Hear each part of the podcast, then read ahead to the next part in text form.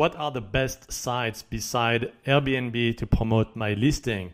This question is particularly important if you want to maximize revenue during the low season.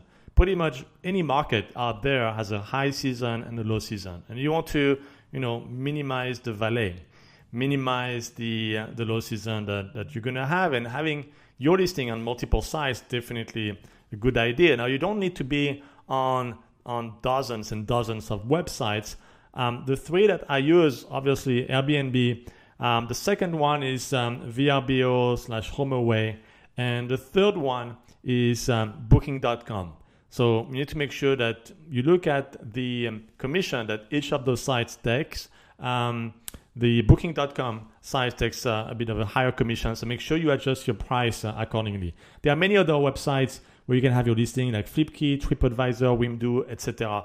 But um, then it becomes complex to manage your listing on so many websites. And what I found out is between one to three sites is more than enough to get a listing very, very well booked.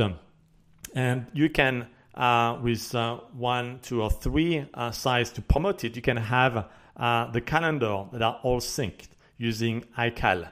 So iCal allows you to have uh, the bookings, for example, of VRBO that block the calendar on Airbnb and vice versa. It's very important so you avoid double booking and uh, two guests, you know, checking in at the same time.